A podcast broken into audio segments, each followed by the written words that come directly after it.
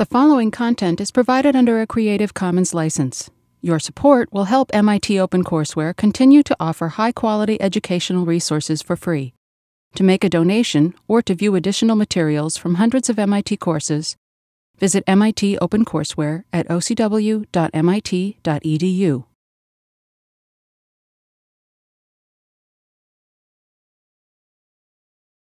All right, let's uh, get started. So uh, welcome to the uh, next lecture about uh, exploiting buffer overflows. So today what we're going to do is we're going to uh, finish up our discussion about uh, baggy bounds, and then we're going to move on to a couple of other uh, different techniques for protecting its buffer overflows. Then we're going to talk about the paper uh, for today, which is the blind uh, return-oriented programming. Uh, so if you were like me when you first read that paper, you kind of felt like you were watching like uh, a Christopher Nolan movie at the beginning. It was kind of like mind-blowing, right? So what we're going to do is we're going to actually step through how some of these gadgets work, right? And so hopefully by the end, you'll be able to understand all of this sort of high-tech uh, chicanery that they're doing in the paper.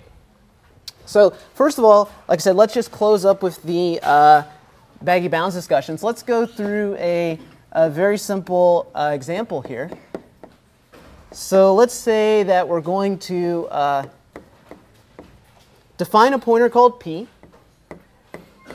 And let's say that we're going to give it uh, allocation size of forty-four. And let's also assume that the slot size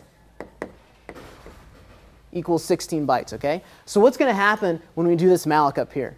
So as you know, the baggy bound system is going to uh, pad that allocation out to the next uh, power of two. Right? So even though we've only allocated forty-four bytes here, we're actually going to uh, allocate uh, sixty-four bytes uh, for this pointer up here. And so also note, too, that since the slot size is sixteen, how many bounds tables entries are we going to create? Well, we're going to create uh, the allocation size, right, which in this case is sixty-four, divided by the slot size, which is sixteen. So in this case, we'll create uh, four different uh, bounds table entries uh, for this thing right here. And each one of those entries is going to be set to the log of the allocation size, uh, which in this case is going to be six, right? Because the allocation size is sixty-four. Okay? So, so far, so good. Then we're going to uh, define another pointer called Q. And we're going to set it equal to P uh, plus sixty. So what happens when we do this? Well, note that strictly speaking, this access is out of bounds. Right? Because this was only allocated forty-four bytes of memory. But of course, the way that baggy bounds works is that it will actually allow accesses that are out of bounds if they stay within that baggy bounds. So even though, strictly speaking, the programmer probably shouldn't have done this, this is actually going to be OK. Right? We're not going to raise any flags or anything like that. Now, let's say that the next thing we do is we define another pointer, which is going to be set equal to Q plus sixteen, right? Now, this is actually going to cause an error, right? Because now Q is at an offset of sixty plus sixteen, which equals seventy-six. So this is actually twelve bytes away from the end of that baggy bounds, OK? And that's actually greater than half a slot away. Right? So if you remember, the baggy bound system will actually throw a hard synchronous error if you get beyond half a slot from the edge of that baggy bounds. So this will actually cause the program to fail. Right? This will actually make it stop. Now, let's imagine that we didn't have this line of code in the program. Okay? So we had these two, but we don't have this one. So what if we, instead of doing this line, did something that looks like this? We declare another pointer. Uh, let's call it S. And we set it equal to Uh, Q plus eight. Now, in this case, the pointer is going to be at sixty plus eight, which equals sixty-eight bytes away from P. Right? So this is only four bytes beyond that baggy bound. So this will not actually cause an error, even though it is tr uh, strictly speaking out of bounds. But what we will do here, though, is set that higher order bit on the pointer, right? So that if anyone subsequently tries to dereference this thing, it's going to cause a hard fault at that point. Right?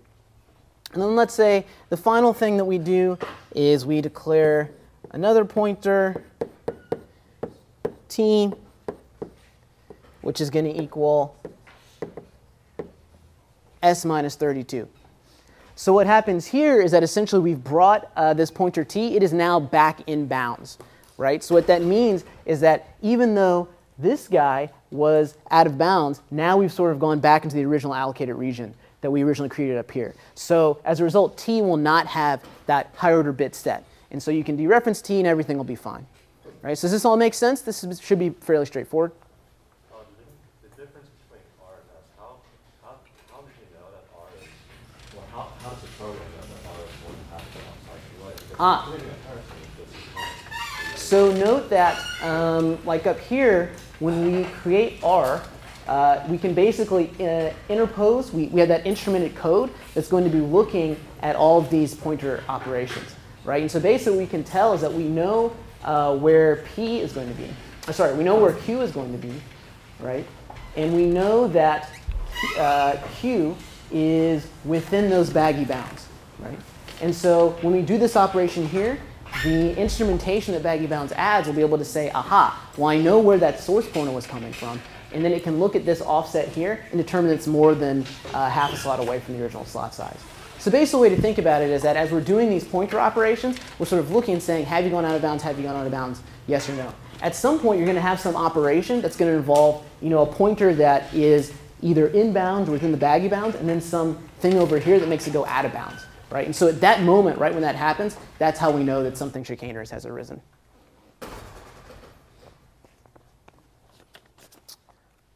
All right, so hopefully that should all make sense. Uh, and so just to very briefly uh, review the uh, homework question.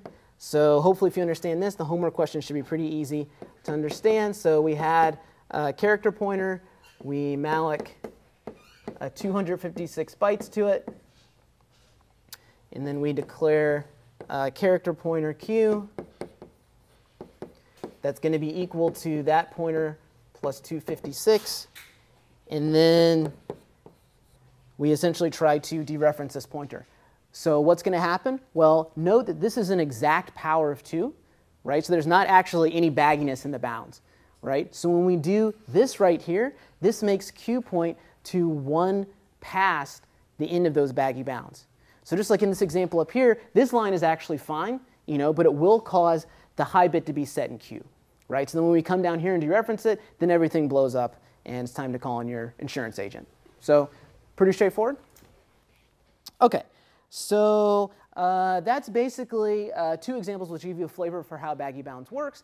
As uh, I mentioned in the last lecture, uh, you don't actually have to instrument every pointer operation if you can use static code analysis to figure out that a particular set of pointer operations is safe. Uh, I'll defer a fuller discussion of some of the stack analysis to later lectures, but suffice it to say that you don't always have to have all of this, you know, uh, sort of bitwise arithmetic that you have uh, in some of these other, in some of the cases that we've examined before. And so another uh, question that came up a lot in Piazza was, how does baggy bounds ensure compatibility with these uh, pre-existing uh, non-instrumented libraries, right? And so the basic idea behind how baggy bounds does that is that when baggy bounds initializes the bounds table, it's going to set all of the entries to be that value of thirty-one. So remember that the bounds table, each entry represents sort of two to the power of that entry, the size of, of that particular pointer, right? And so by initializing all those bounds to thirty-one, what this allows us to do is uh, automatically assume that each pointer from uninstrumented code is going to have the largest bound possible, two raised to thirty-one, okay? So let me just uh, give you a very simple example here that will hopefully make this a little bit clearer. So let's say that this over here is the memory space that we use uh, for the heap. And in this ex simple example, let's suppose that we basically split this memory space up into two components. This is the heap that is alloced uh, by the uninstrumented code. And then let's suppose that down here, we have the heap that is allocated by the instrumented code. And so what's baggy bounds going to do? So remember, baggy bounds has this notion of a slot size, right? So basically, if the slot size is sixteen, we only have an entry for every sort of slot of size sixteen over here, right? And so basically, the bounds table in this case, you can think of as being set up uh, into uh, three places, sorry, two places. So initially, all of the bounds table, all the entries are initialized to, to the thirty, or sorry, to thirty-one, right? But then eventually, as the uh, instrumented code runs, it's actually going to use the uh, baggy bounds algorithm to set these values to whatever should be appropriate for that particular, you know, instance of malloc or instance of free, right? So what ends up happening is that if you get, if uh, instrumented code gets a pointer that comes from here, then those baggy bounds for each particular pointer are always going to be set to the largest possible value, two thirty-one. two to the thirty-one, right? Which means that it's going to be impossible for baggy bounds instrumented code to think that you've done an out-of-bound operation with that pointer that's coming from this uh, uninstrumented library. So, so does that make sense?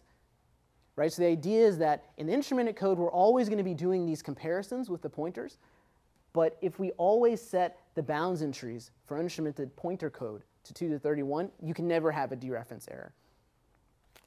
OK, so that's basically how we have this nice interoperability between the instrumented baggy bounds code and, and between uh, non-instrumented uh, off-the-shelf legacy libraries. So putting it all together, what does this all mean? So we have this system here, which is nice because it doesn't make these uninstrumented libraries blow up. But one problem is that we can't detect uh, out-of-bounds pointers that are generated in the uninstrumented code, right? Because we're never going to set that high bit, for example, if that uninstrumented pointer gets too big or gets too small or anything like that. So we actually can't provide memory safety for operations that take place in that uninstrumented code. Uh, you also can't detect when you pass an out-of-bounds pointer from instrumented code to uninstrumented code. Something insane could happen, right? Because remember, if you have this out-of-bounds pointer from the instrumented code, it has that high bit set to one, right? So it looks like it's super ginormous. Right? Now we know if we just kept that pointer in instrumented code, we might clear that flag at some point if it comes back in bounds, right? But if we just pass this ginormous address to uninstrumented code, then who knows? It may try to dereference it. It may do something crazy. It may even bring that pointer back in bounds, but we would never have an opportunity to clear that high bit, right? So you could come up, you, you, you still may come up with some interop uh, issues there, even if we use uh, this scheme over here. Uh, OK, so that's essentially how baggy bounds works on a thirty-two. Oh, you have a question? Yeah, yeah, so if you have uninstrumented code and needs like allocate memory, is it using the same malloc that the instrumented code is using? Yeah, so it's a bit subtle. So like in this, in this case here, it's like very stark what's going on, right? Because there's just sort of, you know, two regions, one of which is used by each set of things. Uh, so it actually depends on the vagaries of like how code's getting linked and stuff like that. You can also imagine that uh, like in C plus plus programs, for example, you can define your own allocator, right? So it kind of depends. The devil's in the details. I guess I'm wondering is like, so they're the same or different? If they're the same, how does the allocator know whether or not like, you know, set like thirty-one or this? Yeah, so at the lower level, typically the way that these allocation algorithms work is that um, you know, you'll call the underlying system call like break or something like that to sort of move a pointer up. So you can imagine that if you have multiple allocators all trying to allocate memory, they each sort of have their own chunk of memory that they've reserved from themselves, basically, right? And so in real life, it may be sort of more fragmented than this, but that's essentially the high level how it works. OK, so this was uh, baggy bounds on a thirty-two bit system. So as you all know, sixty-four bit systems are the B's and E's these days. So how does baggy bounds work on uh, those systems? Well, in those systems, you can actually get rid of the bounds table because we can actually store some information uh, about the bounds in the pointer itself. So imagine we're going to look at uh, a regular pointer in a baggy bound system. So we can use it like this. So we can, if the pointer is in bounds, we can basically just set the first twenty-one bits to zero. We can put the size in these five bits here. And once again, this is representing the, uh, the log base two of the size here, right? And then we have here in the remaining uh, thirty-eight bits just the regular address bits. Now, the reason why this doesn't massively curtail the address size that the program can use is that a lot of these sort of high order bits, the operating system and or the hardware doesn't let uh, applications use. for various reasons, right? So as it turns out, we're not dramatically shrinking the amount of memory that the application can use in this system. So this is what a regular pointer looks like. Now, what happens when we have one of these out-of-bound pointers? Well, in the thirty-two bit system, all we could do basically is just set that higher-order bit and then just, you know, hope that that thing never got beyond a half a, a slot away from its base. But now that we have all of this extra address space here, we can actually uh, put the out-of-bounds offset directly in this pointer. So we can do something like this.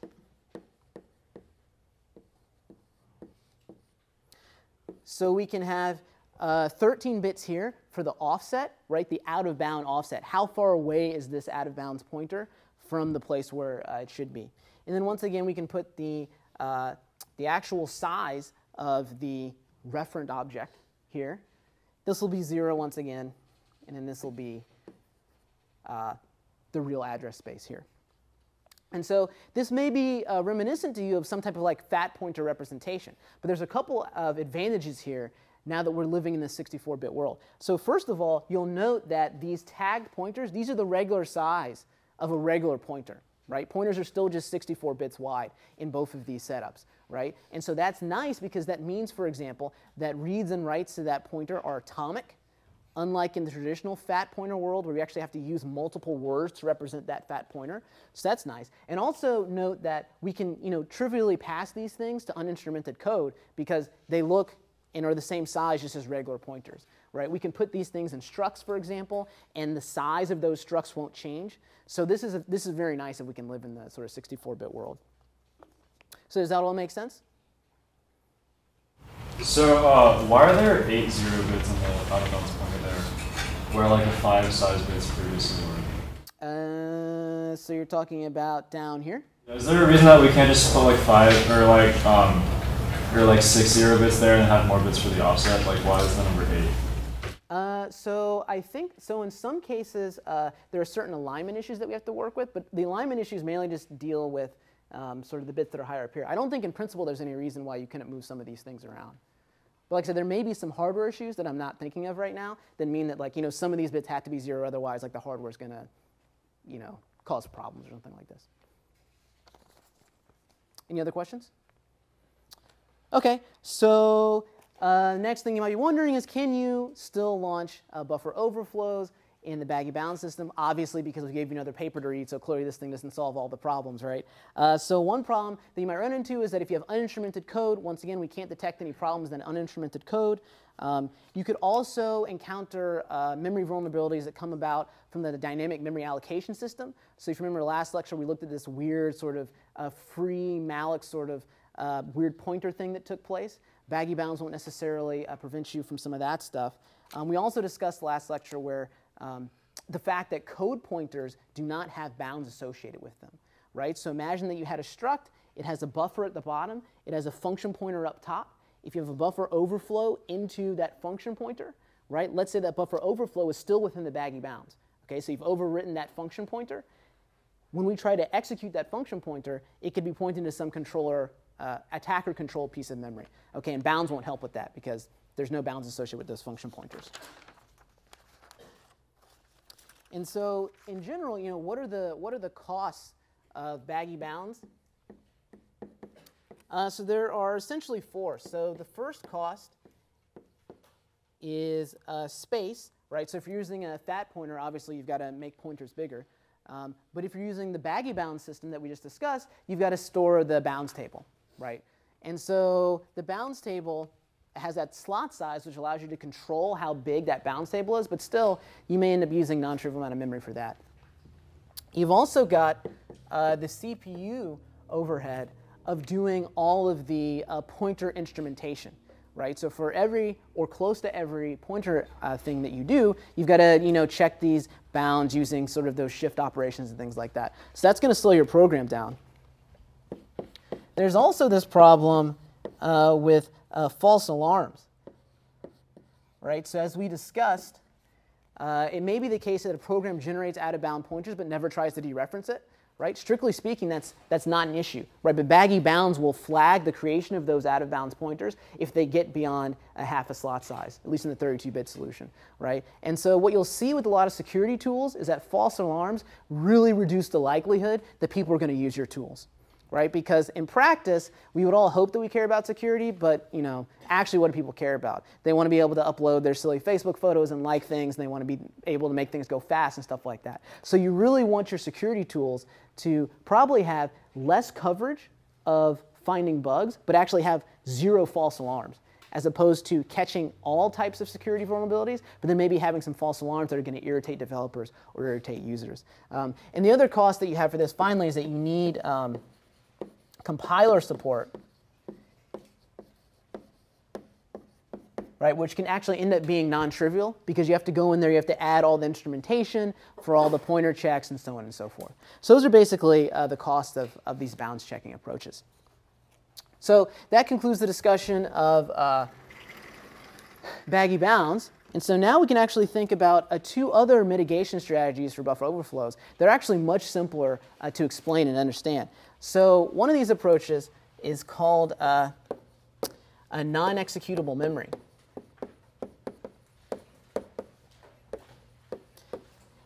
And the basic idea is that the, uh, the paging hardware is going to specify uh, three bits for each page that you have in memory. Read, write, and execute. Right? Can the program read that memory, write to it, execute it? The first two bits are old, right? They've been around for a while. That last bit is actually a fairly new construction. And so the idea is that you can actually make the stack non-executable, right? So if you make the stack non-executable, uh, that means that the adversary can't run code just by pointing, by creating that shell code and then sort of jumping uh, to someplace in that buffer. And so what a lot of systems do is they actually uh, specify a policy like this. So write exclusive or X, right? Which means that if you have a particular page, you can either write to it or you can uh, treat it as executable code, but you cannot do both. Okay? And so that, once again, is going to prevent the attacker from just putting executable code in the stack and then going straight to it. So this is, should be pretty straightforward, right? So we've removed, uh, at the hardware level, uh, this attack vector of the uh, attacker putting executable code in the stack. So what's nice about this? Well, potentially this works without any changes to the application, right? This is all taking place sort of at the hardware level and at the O S level, with the O S just sort of making sure that pages are protected with these bits, okay? So that's very, very nice, right? Because we don't have to worry about this compiler support issue we had over here. The other nice thing is that, as I mentioned uh, in the last lecture, uh, the hardware is always watching you, even though the O S is not. Right? So these bits being set over here, you know, they are, they are looked at and verified for correctness, you know, at every memory uh, reference that you make by the hardware. So that's a very nice uh, aspect of this too. Now, one disadvantage of this system, though, is that it makes it harder for an application to dynamically generate code uh, sort of in, in benign or benevolent cases. And the best example of that is uh, the just-in-time compilers that we discussed from last lecture. Right? So how is it that you can go to your web page and your JavaScript code executes fast? It downloads that JavaScript source. It initially probably starts just interpreting it, but then at some point it's going to find some hot path, some hot loop, and then it's going to dynamically generate x eighty-six machine code and execute that directly. Right? But to get that to work, you have to be able to dynamically write code um, to a page. Right? So there's some ways you can get around this. For example, you can imagine that uh, the just-in-time compiler initially sets the write bit, and then it removes the write bit, then it sets the execute bit. So there's some ways that you can get around that, um, but it can be a little bit tricky sometimes. But at a high level, that's how non-executable mem memory works. Pretty easy to understand. Uh, what is the definition of like an executable um, instruction? So if you change the return address, that's not considered an executable instruction. Well, basically, you know, can you can you set like the, the instruction pointer register to that value? Right? In other words, can you, you know, if you have a bunch of memory pages, can you actually set E I P there and actually start executing code from that page? Okay, so that is non-executable memory. And so another technique you might imagine for protecting against uh, buffer overflows is using uh, randomized addresses or address spaces.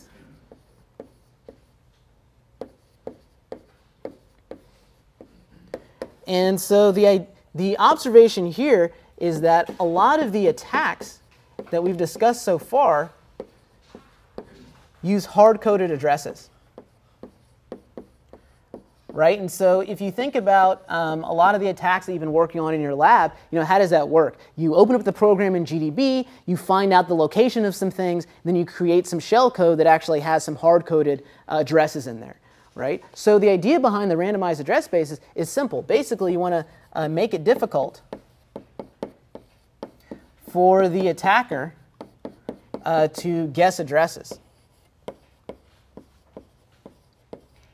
So there's a couple different ways you could think about doing this, right? So one idea is that you could imagine having stack randomization, right? So imagine that uh, from here to here, this is the entire virtual memory space of the program, right? As we've described this stuff to you so far, basically the stack always starts at this particular place up here, always grows down, right? And then the program code's down here, and then the heap always goes up here. And all of these seg all of these segments, the stack, the heap, and the program code, they all start at a well-known location. Right? So imagine, for example, like if my lecture notes here are the stack, you can imagine instead of the stack always starting here at this known location, maybe you start it here, right? Maybe you start it here, or somewhere else like that, right? Similarly, you can imagine that maybe the program code, which used to always start down here, maybe we start it up here or down here or something like that, right? And so the idea now is that if you, the attacker, control one of these binaries, you can look in G D B and figure out where all these offsets are, but they're not actually going to help you figure out where those offsets are in the real code that's running on the server, right? So that's the basic idea behind these uh, randomized address spaces there. And so this takes advantage of the fact that a lot of the code that you generate doesn't have to be loaded into a specific place in memory, right? So unless you're writing like a device driver or something like that that maybe is interacting with some hardware that's, that requires, you know, this particular address to be um, you know, uh, belonging to this particular buffer so it can copy information in. If you're not doing stuff like that, then typically your code's going to be relocatable. So this approach will work very nicely with that kind of stuff. Um, so, you know, once again, the question is, can you exploit this? Obviously, the answer is still yes, right? There's a couple different ways you can do it. As we'll discuss uh, later today in the Brott paper, the attacker can actually extract randomness, right? And so in general, that's how you defeat all these randomized approaches. You make them unrandom by either finding out the random seed that the attacker was doing or by somehow leveraging the fact that the attacker leaks information about the randomized locations of these things. And another thing that's interesting is that uh, for a lot of the attacks we've discussed so far, we've basically been using these sort of hard-coded addresses. But note that the attacker may not necessarily care about jumping to a specific address, right? There's this attack called a heap attack, which is actually pretty hilarious if, if you're a bad person, I suppose. So the way, the way that this uh, heap attack works is that the attacker essentially just starts dynamically allocating a ton of shell code and just stuffs it randomly in memory, right? This is particularly effective if you're using like a dynamically uh, high-level high-level language like JavaScript, let's say. So the attacker can just sit in a tight loop and just generate a bunch of shellcode strings, right? And you just fill the heap with all these shellcode strings, right? Now the attacker maybe cannot figure out where the exact location is of each of those shellcode strings, but if you've allocated, you know, tens of megabytes of shellcode strings and then you just do a random jump, right? If you can somehow control one of these ret pointers, then hey, maybe you'll land in shellcode, right? And one trick you can actually use is this thing called no-op sleds, which is also pretty hilarious. So imagine that if you have uh, a shellcode string, then it may not work out if you jump to a random place in that shellcode string because it may not set the attack up correctly. But maybe this stuff that you're spewing to the heap is basically just a ton of no-ops, and then at the very, very end you have the shellcode, right? This is actually quite clever, right? Because this means that now you can actually goof up the exact place where you jump. If you jump into another one of these no-op things, you just go boom, boom, boom, boom, boom, boom, boom, boom, boom. Then you hit the shell code, right? So it's like these are the people that you probably see on the T. They're inventing these types of things, right? So this is a problem. Um, so that's another way you can get around uh, some of this randomization stuff, just by making your code sort of randomization resilient, if that makes sense. Uh, Okay, so that's uh, basically a discussion of some of the types of randomness you can use. There are also some other wacky ideas that people have had too. So imagine that when you want to make a system call, for example, you use um, the syscall libc function, and you basically pass in a unique number that represents the system call that you want to make, right? So maybe, you know, fork is seven, and maybe sleep is eight, something like that, right? Um, so what that means is that if the attacker can somehow figure out the address of that syscall instruction and jump to it somehow, he or she can actually just supply the system call number that they want to invoke directly, right? So you can imagine that each time the program runs, you actually create a dynamic assignment of syscall numbers to actual syscalls, right, to make it harder for the attacker to guess stuff. There's even some very avant-garde proposals to change the hardware such that the hardware actually contains an X O R key that is used to dynamically X O R instructions, right? So imagine every time you compiled a program, all the instruction code is actually X O R'd with some key, right? That key is put into that hardware register when you initially load the program, and then whenever you execute um, an instruction, the hardware automatically X O Rs it before you continue executing that instruction, right? And so what's nice about that is that now, even if the attacker can generate this shellcode, the attacker doesn't know that, that key, right? So it's very difficult for the attacker to figure out what exactly it is. But if you can read the code and you know some instructions, you can sort of back the instruction. Oh yeah, this is, this is always a canonical problem, right? So it's like, but if someone does this, so that's exactly right. So this is somewhat similar to what happens in the B R O P attack, where, you know, ostensibly we've sort of randomized where locations are, but the attacker can do probes, right, and kind of figure out what's going on. So you can imagine too that, for example, if the attacker knows some subsequence of code that he expects to be in the binary, you can imagine just sort of trying to X O R the binary with that known code, trying to extract the key. I mean, there's a lot of evil in the world, so you're exactly correct about that. Uh, okay, so that's essentially a discussion of all the, uh, all the randomization uh, attacks I want to discuss today. Uh, so one thing to talk about before we get to some of the return-oriented programming stuff is you might wonder which ones of these defenses are actually used in practice.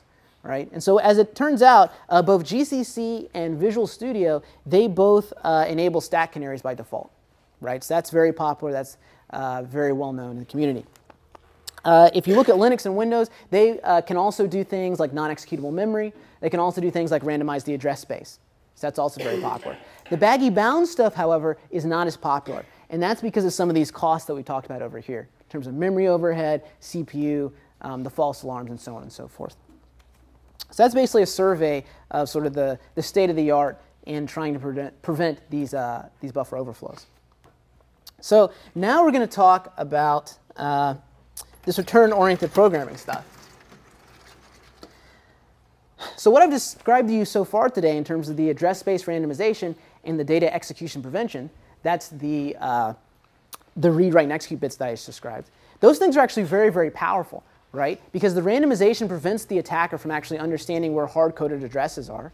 And the data execution prevention says even if you can put shellcode into the stack, then the attacker can't just jump to it and execute it. Right? So at its face, that seems like, man, we've really made a lot of progress towards stopping these attackers. Uh, but of course, uh, you know, there are these hackers out there who spend all their time thinking about how to ruin our lives.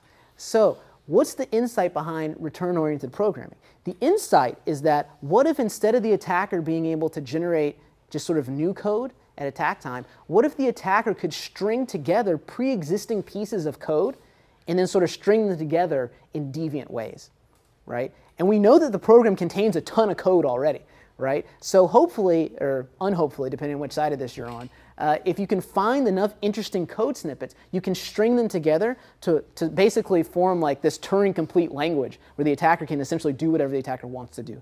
So that's the insight behind uh, return-oriented programming. So to understand how this works, uh, let's look at a very simple example that will initially start off uh, very uh, familiar, right? But then it's very quickly going to uh, descend into madness. So let's say that we had the following uh, program. So we have uh, some program, or sorry, some function, and conveniently for the attacker, it has this nice uh, function here called run shell. So this is just going to call system. It's going to execute uh, bin slash bash, and then be done. And then we've got the canonical uh, buffer overflow process, or sorry, function down here. Basically, this thing is going to declare a buffer, and then it's going to use one of these unsafe functions to fill in uh, bytes in the buffer. Okay, so we know that this can be overflown, okay? This is old news.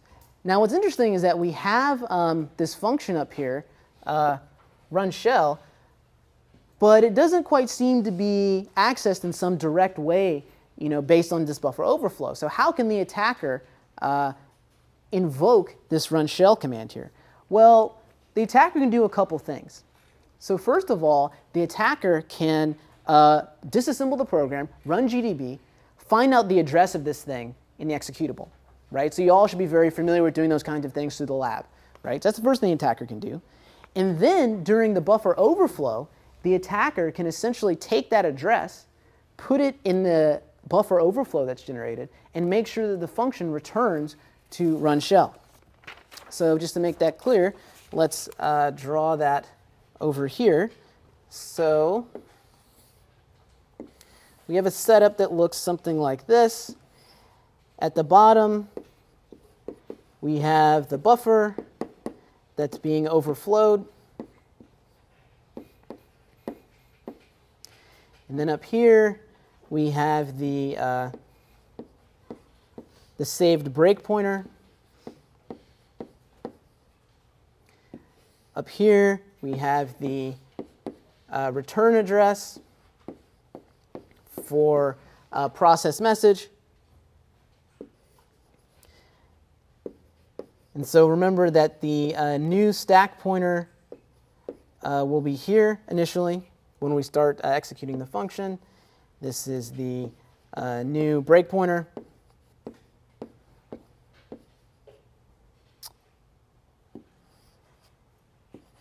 This is what the stack pointer uh, used to be. And then we've got like some break pointer up here for the previous frame. OK, so this should look pretty familiar. So basically, in the attack, like I said, we've used G D B to figure out what the address is of run shell. So in the buffer overflow, we can essentially uh, just, you know, put the address of run shell right here. All right, so this is actually a pretty straightforward extension of what you already know how to do. Right? So basically, it's saying if we conveniently have a command that runs a shell, if we can disassemble the binary, figure out where that address is, we can just put that in this overflow array that we have here. So that should be pretty straightforward. Does that make sense? OK. So this was a very sort of childish example because the programmer, for some crazy reason, has put this, you know, sort of low-hanging fruit here. So as an attacker, this is like Christmas coming early. Right? Now, it may not be the case that you have something as delightful as this. So what you could have instead is something like this. So let's say that instead of this thing being called uh, run shell, we call it run boring. And then maybe this thing just executes uh, bin slash ls, let's say. But let's say that everything is not completely lost because we actually uh, have a string up here that conveniently gives us the path of bash.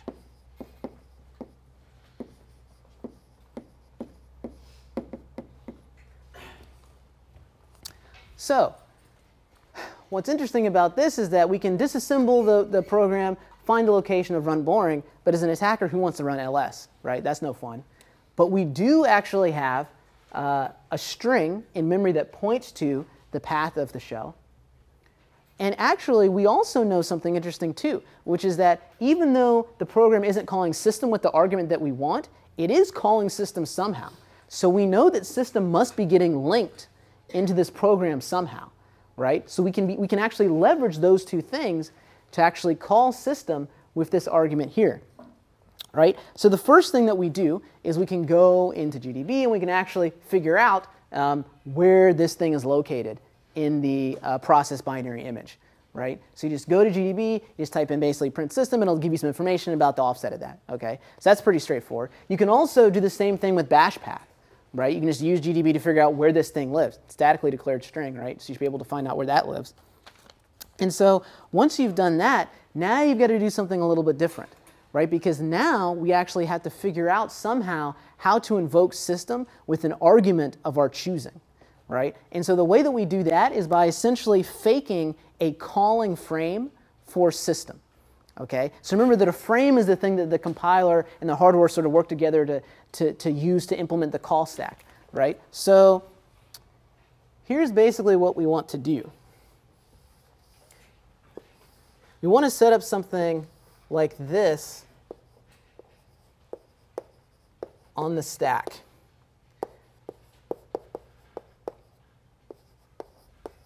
Right? So basically, we're going to fake what system would expect to be on the stack uh, like right before it actually it, uh, executes its code. So up here we have the argument to system. This is, you know, the string that we actually want to execute. And then down here, this is uh, where system should return to when it's done. Right? So this is what system expects the stack to look like right before it starts execution. Right? It's going to say, this is where I should go when I'm finished. This is the thing I should consume as my argument. Right? In the past, we've been assuming that there were no arguments being passed to functions, but now this is a little bit different. Right? So basically, we just have to ensure that this thing is in that overflow code that we create. Right? We just have to make sure that this fake uh, uh, calling frame is in that array. So basically, uh, the way this will work is we will do the following. So once again, remembering the overflow goes up here. So first, we're going to put the address of system here.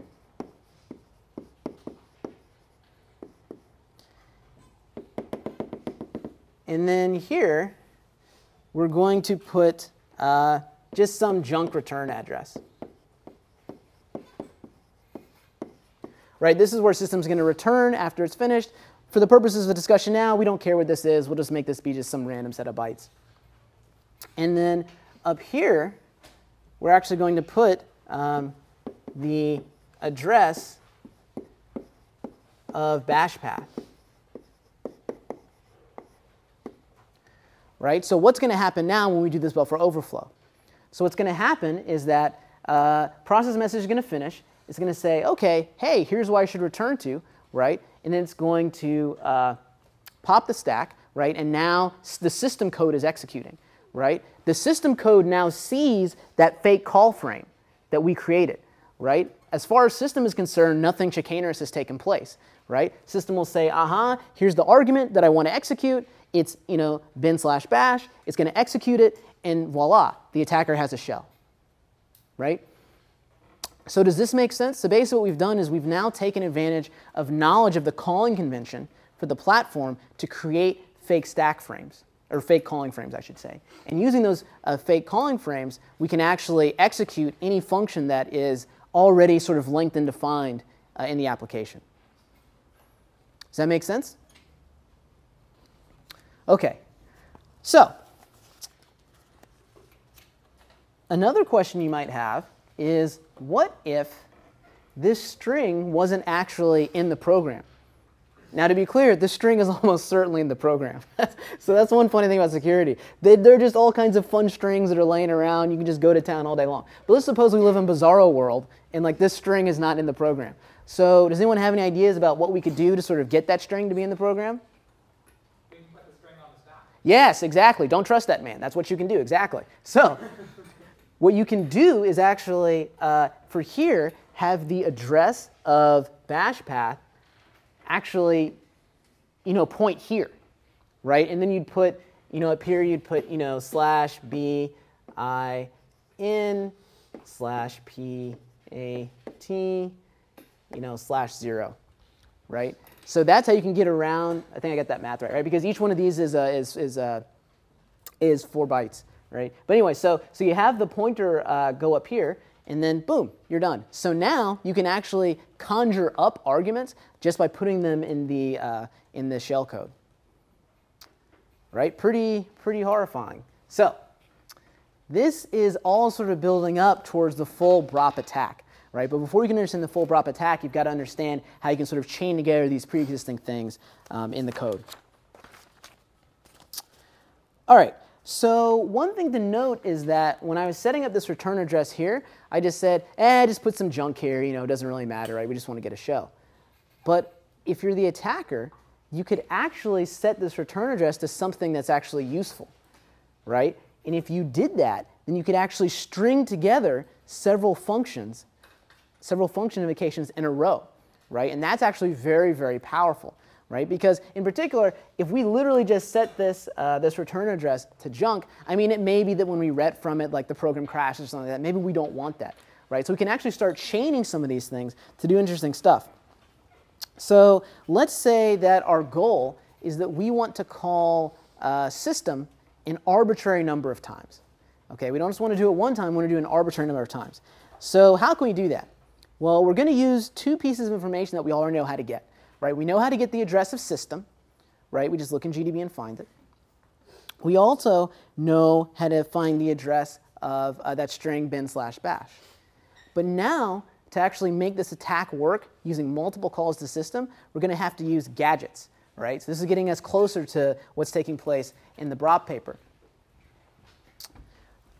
So what we need to do now is find the address of these uh, two opcodes.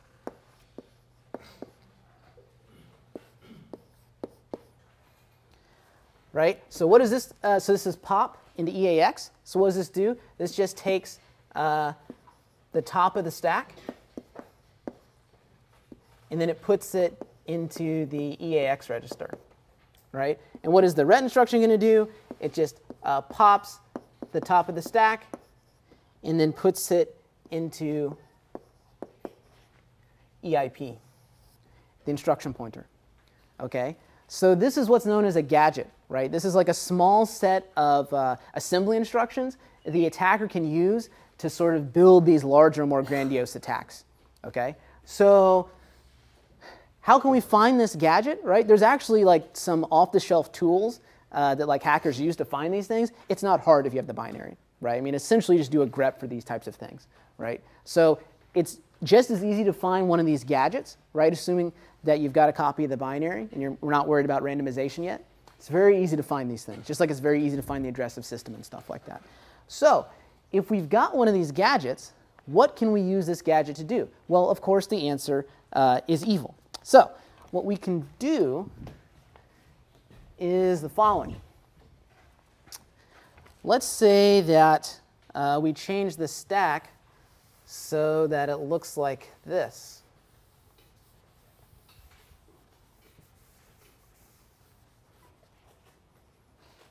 Right, so the exploit goes this way. And so let's say we do this. So the first thing we're going to put here is the address of system. And then the thing we're going to put up here is the address of the pop ret gadget. Then up here, we're going to put Uh, the address of bash path. And then we're going to repeat this pattern. So we're going to put the address of system,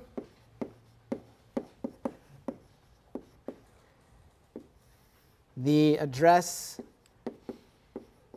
of the pop ret gadget, and then the address of bash path.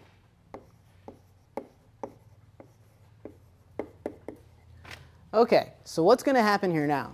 Now, this is going to be a bit tricky, and these lecture notes are going to be up on the web. So you may just want to listen to what's happening. But this, when I first understood this, this was like understanding that Santa Claus wasn't real, right? OK, so what will happen is, and by the way, Santa Claus isn't real. I hope I didn't reveal that for anyone. So um, what's going to happen? So the buffer overflow goes away, puts this in memory. So we're going to start here. Okay. So what's going to happen? We're going to return to system, right? The ret instruction is going to pop an entry off the stack. Now the top of the stack pointer is here. Okay. So system is going to find its argument here. It's going to execute the shell.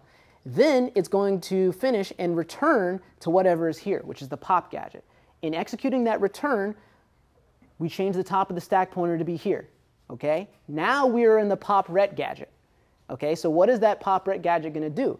It's going to pop what's on the stack, which is this. Okay? So now the uh, top of the stack is here. Then we're now in the ret instruction from the pop ret gadget. So what's it going to do? Aha! It's going to call system again, right? So uh, once again, the ret is going to pop this off the stack. We are now in system.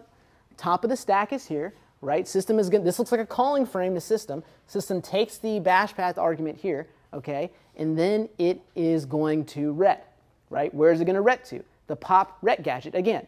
So the ret pops the stack.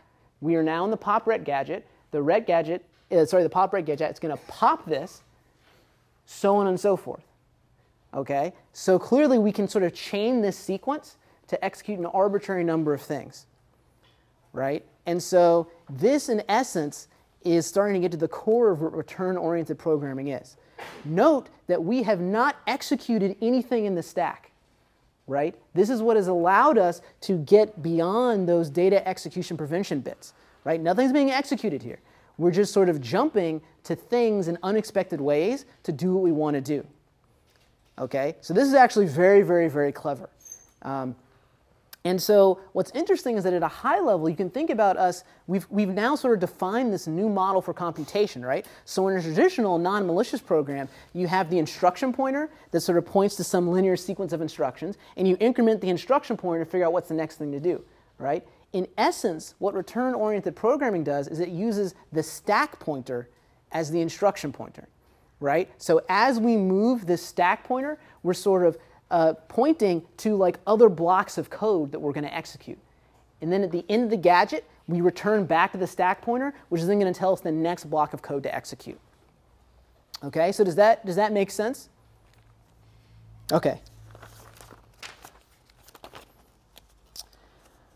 All right, so that's basically how you can avoid the data execution prevention stuff. That's how you can get around having this, uh, this no execute bit on uh, pages. So the next thing that we might want to do is defeat stack canaries. So if you remember, this canary was this value that we were going to place on the stack, right? So you can imagine the canary would sort of go right here, for example, or right here, and it would prevent someone from overriding the return address without also overriding the canary, right? With the intuition being that uh, before the system actually jumps to the ret address, it can check to see if the canary has been changed in a way that's, that's incorrect, right? So that's how the canary works. But can we get around the canary? Can we guess the canary somehow? Well, we can actually. Uh, if we make a few assumptions about how the system works. So, uh,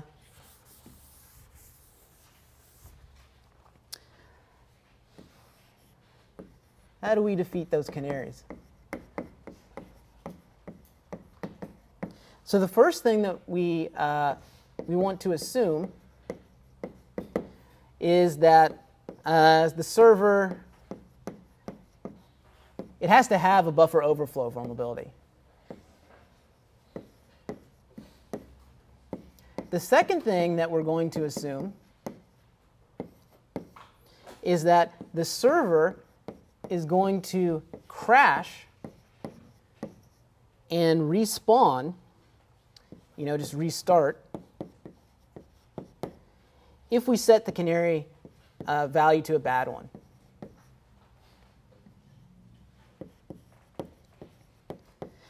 And the third thing that we're going to assume is that, uh, is that after the restart, that the canary and any uh, address space uh, randomization that you're doing is not re-randomized.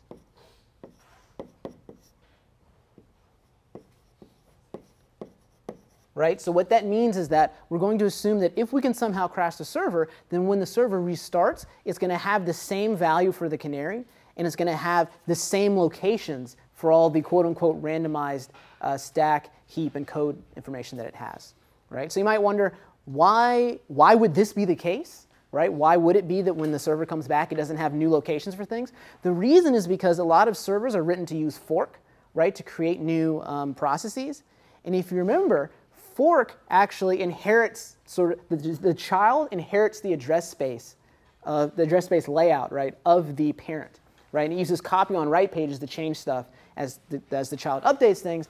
But if you use fork here instead of just execing a whole new process, anytime that parent server process spawns new children, those children will have the same values for the canary in the address space. Okay, so these are the assumptions that we're going to make to try to uh, defeat these canaries here.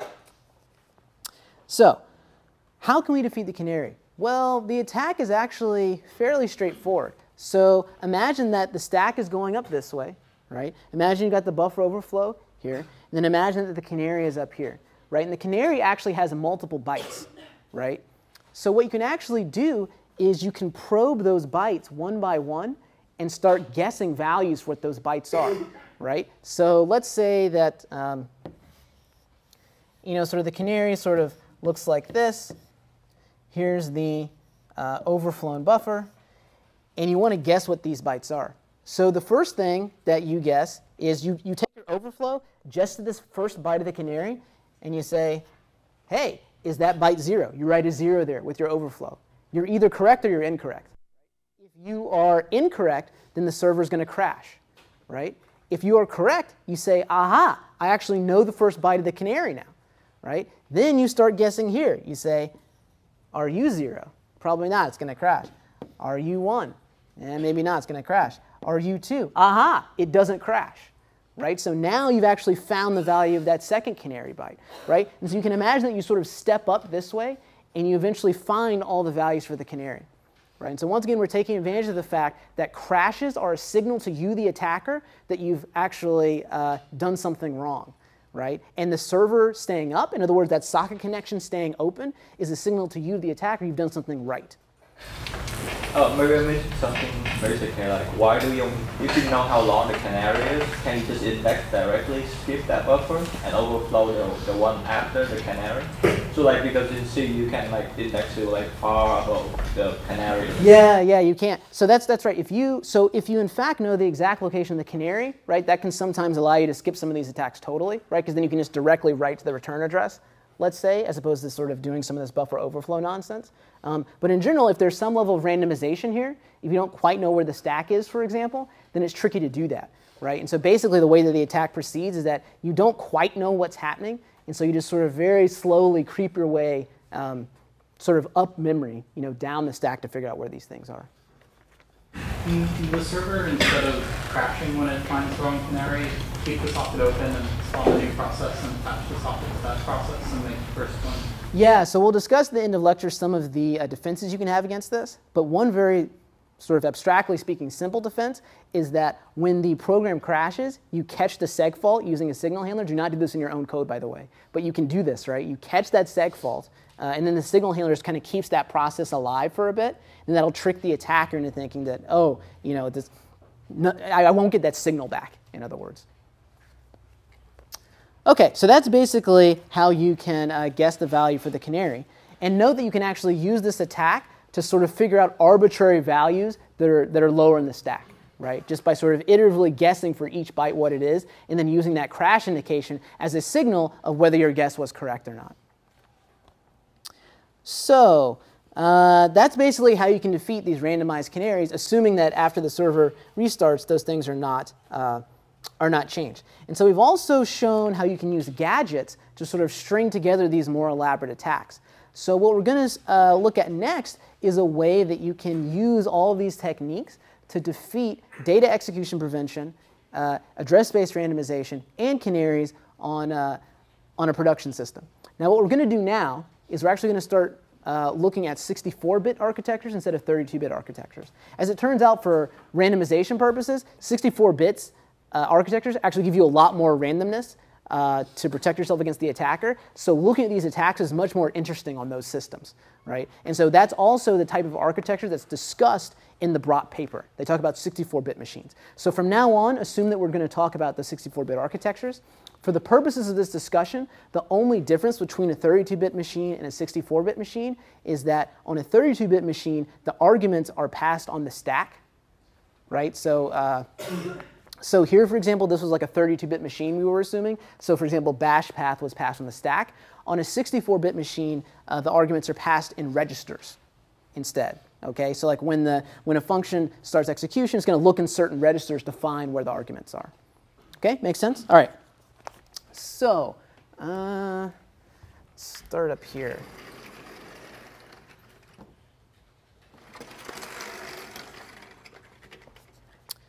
All right, so now we get to the point of today's paper, which is the blind return-oriented programming.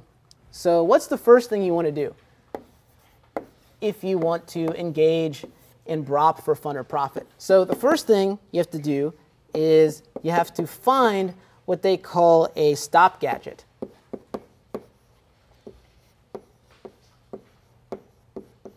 Now, a stop gadget, right? And remember that when we say gadget, we essentially mean return addresses, right? A gadget is identified by the return address, by the start address of that sequence of instructions that we want to jump to, right? So what is a stop gadget? So a stop gadget is essentially a return address to some place in the code that if you jump to it, you're going to pause the program, but you're not going to crash it, okay? So that's why it's called a stop gadget. Now, what might that stop gadget be? You might jump to some place in the code that then, you know, calls the, uh, the sleep system call, for example, or does pause or something like that, or maybe somehow the program gets stuck in an infinite loop if you jump to that place. It doesn't really matter why the stop's happening, but you can imagine several scenarios which would cause that stop to take place. So why is this useful? Well, once the attacker has managed to defeat the canaries using that iterative guessing technique I showed you, uh, he can start to overwrite uh, this return address and start probing for these stop gadgets, right? And so note that most of the random addresses you might put there, they'll probably crash the server, right? Once again, that's a message to you, the attacker. That's an indication that what you found is not a stop gadget, right? Because if the server crashes, your, socket's con your socket connection is closed. You as an attacker know, okay, that must not have been a stop gadget. But if you guess something and then you that socket still stays open for a while, you're like, aha, I found that stop gadget. Right? So that's the base idea behind step one. You got to find that stop gadget. Now, step two is that you want to find gadgets that pop stack entries.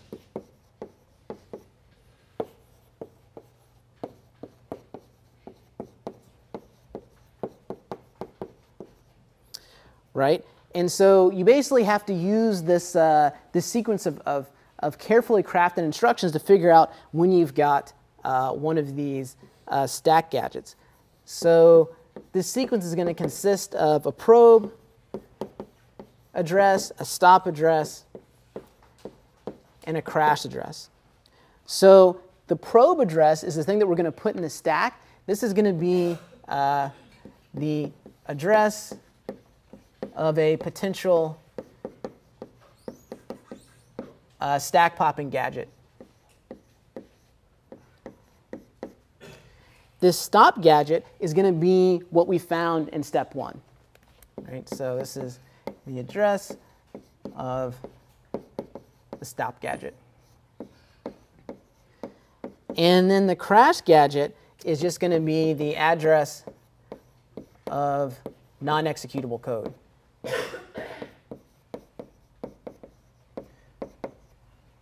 Right, and so for example, you could just set this to just the address zero, right? If you do a ret to this and then try to execute code there, that this is going to crash your program, right? So we can basically use these types of addresses to find out where these stack popping gadgets are. So here's a, a simple example. So let's uh, write this over here. So let's say we have these two different examples of a probe, a trap, and then a stop. All right, so let's assume that uh, we have down here, we're going to probe at some address. Doesn't really matter. Starts at a four, ends in an eight. That doesn't matter. Over here, let's say that we look at the address that, let's say, starts in a four, ends in a C. So we're saying, we're hypothesizing that maybe one of these two addresses is going to be one of these stack popping gadgets. And then let's say that the trap up here, like I said, this is just going to be uh, address zero. And then let's assume that we found some pre-existing stop gadget. You know, at some address that starts to five, doesn't really matter. And remember that the stop gadget, like maybe this address points to code that does something like sleep ten or something like that, right? So when I say that we're going to test these sequences, this is the stuff that we're going to push onto the stack, right? So, you know, similar to over there, when we were uh, pushing these gadgets onto the stack, this is the stuff that we're going to push onto the stack, and then we're going to see what happens, right? Now, let's say that, um, that this code here points to the following sequence. We're going to pop uh, some register, let's say racks, and then we're going to return. So what's going to happen here? Well, so when uh, when the system jumps to this address, the stack pointer is going to move here. Okay. Now we're in the middle of this gadget, right? What's the gadget going to do? It's going to pop racks. Okay. Top of stack pointer is now here. Then it's going to return to whatever's the top of the stack, which is the stop gadget, right? So in this in this case, this gadget gets us to here, and the attacker can tell that this is this uh, this probe address belongs to one of these pop stacking things, right? Because the client connection stays open. Right? Now let's say that this gadget here pointed to um, you know, something like uh, the following. Maybe it just does like an X O R, for example. Uh, so it's just going to X O R some registers, and then it's going to ret. So what happens if we try to jump to this gadget? Right? Note that this does not pop anything off the stack. Okay, it just changes the contents of registers. So what's going to happen? So uh, we're going to be here. We're going to jump to the address of this gadget. Stack pointer goes here. Okay, we're going to X O R these two things, right? Stack pointer is not going to change. Then we're going to return whatever the top of the stack is, which is zero zero. This is going to crash. Okay, the the client connection to the server is going to close, and as a result, the attacker knows that this is not a stack popping gadget. So does that all make sense? And so you can also imagine that you can sort of, by coming with more sort of Baroque uh, series of traps and stop gadgets and stuff like that, you can find things that, for example, pop two things off the stack, right? You just put another one of these trap instructions there, right? And so then, unless the th unless this gadget pops two things off, you're going to end up in one of these traps, and your code execution is going to blow up, right? And so Uh, in the paper, they discuss like this thing called the B R O P gadget, which is sort of like hilariously complex if you're not used to returning to pro programming. What I'll show you today is you can actually just use these very simple pop gadgets to launch the same attack. And then hopefully after you understand this, the B R O P gadget will make more sense. But does everyone understand how we can sort of probe for these little gadgets here? Okay. So uh, once you've got these gadgets, what do you know? Well, you found the location of code snippets that allow you to pop stuff off, one thing off the stack, precisely one thing off the stack, but you don't actually know into what register they're popping it into. You just know that they're getting popped off, right? And you actually need to know what register these gadgets are popping stuff into, because remember, on a sixty-four bit architecture, the registers control, you know, where the arguments are to this function that you want to invoke. Right? So the ultimate goal to keep in mind is that we want to be able to create some gadgets that allow us to pop values that we put on the stack into certain registers. Then eventually we're going to call a system call that's going to allow us to do something evil. Okay? So, so the next thing that we need to do is determine which registers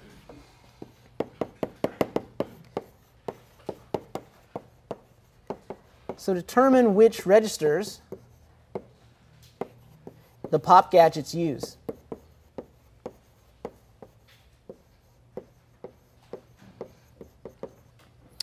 So how are we going to do that? Well, basically, we can take advantage of the pause system call. Okay, so the pause system call, it takes no arguments, right? And that means that it ignores everything in the registers. Okay, and uh, essentially, to find the pause instruction, what we can do is we can chain all of these um, pop gadgets in such a way that we put all of them on the stack. In between each one of them, we put the syscall number for pause. And then we see if we can actually get the program to hang. So let me, let me give you a concrete example of that. So we'll do something like this. So here for the return address, we'll put um, the following.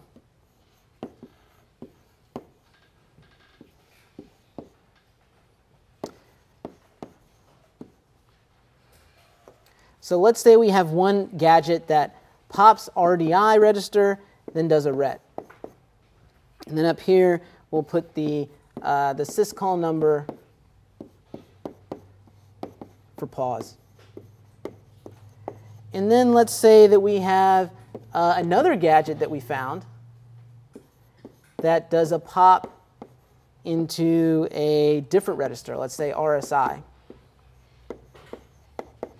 And then we'll put the system call number for pause up here again. And we do this for all the gadgets that we found. And then eventually, we put the guest address for pause. Or sorry, for syscall, excuse me.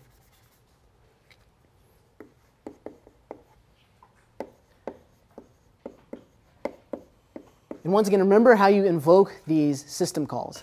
So you basically have to put um, the number of the system call into the R A X register. Then you invoke this libc function syscall, which is then going to execute the, re the requested system call. Okay? So what's going to happen when we execute this code?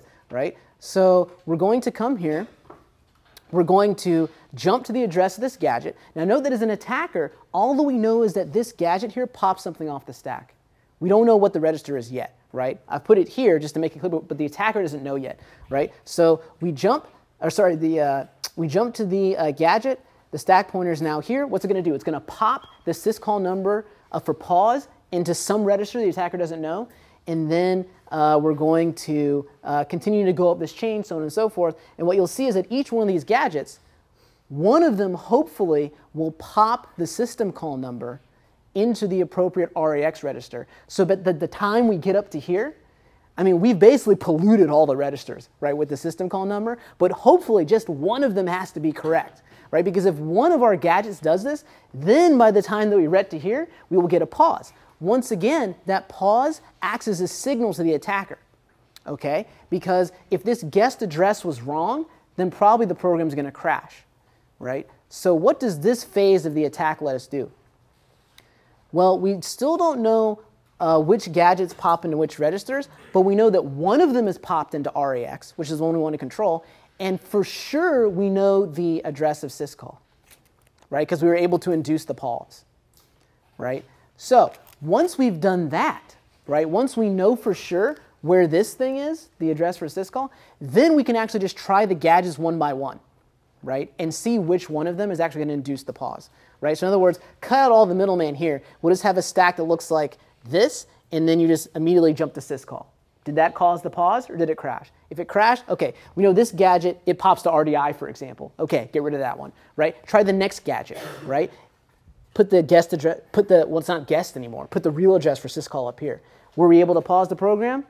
Yes? Aha. So we know that that pop gadget must pop into R A X. So does that make sense? So the way to guess the address for system call is just blind tracking? Yeah, so there, so in the paper they go into some optimizations about how you can look in the P L T and all that kind of stuff. Like I said, I think it's easier to ignore that for a second and just look at sort of the simpler thing first. But yeah, in the simple attack that I'm describing, yeah, you just put some address up here and you just see if you, if you uh, pause.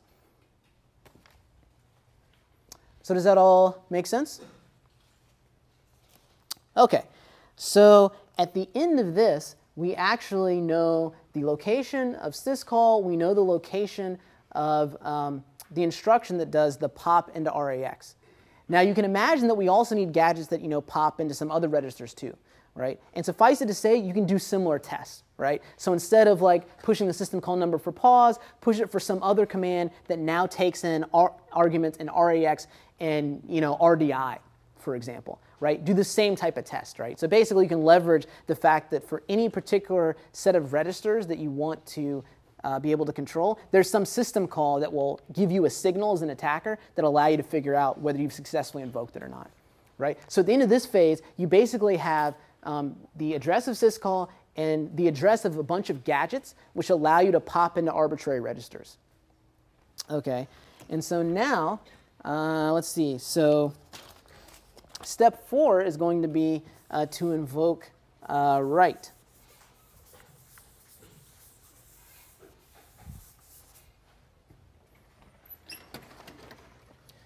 Right. Step four is invoke the write system call. So to invoke write, we need to have the following gadgets. We need to be able to pop R D I. We need to be able to pop uh, R S I. We need to be able to pop R D X. Pop racks. And then invoke syscall. Right? And so as it turns out, what are these registers being used for by system call? So this is the socket, or more generally the file descriptor that you're going to pass into write. This is the buffer. This is the length of that buffer. Uh, this is the uh, syscall number. Right? And then you just call syscall.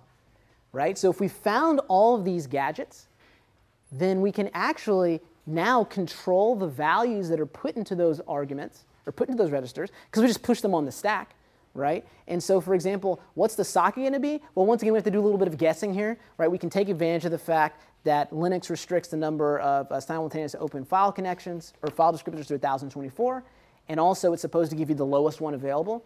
So we do a little bit of guessing here, figure out what that socket is, put it into there. Now, interestingly, what are we going to pass in for the buf pointer? Right? We're actually going to use the text segment of the program.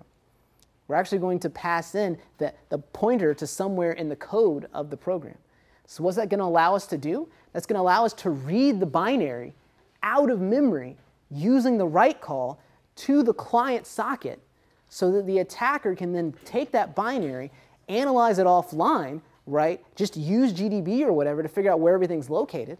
The attacker knows that now Uh, every time the server crashes, it's going to have the same randomized set of things in it. So now, once the attacker can find out addresses and offsets for stuff, now the attacker can directly attack those gadgets, right? Directly attack other vulnerabilities, figure out how to open up a shell, so on and so forth. So in other words, at the point that you've exfiltrated the binary to the attacker, you've basically lost, right? So this is essentially uh, how the how the B R O P attack works. Like I said, in the paper, there's a bunch of optimizations, but really you need to understand this stuff, the basic stuff, before those optimizations will start to make sense.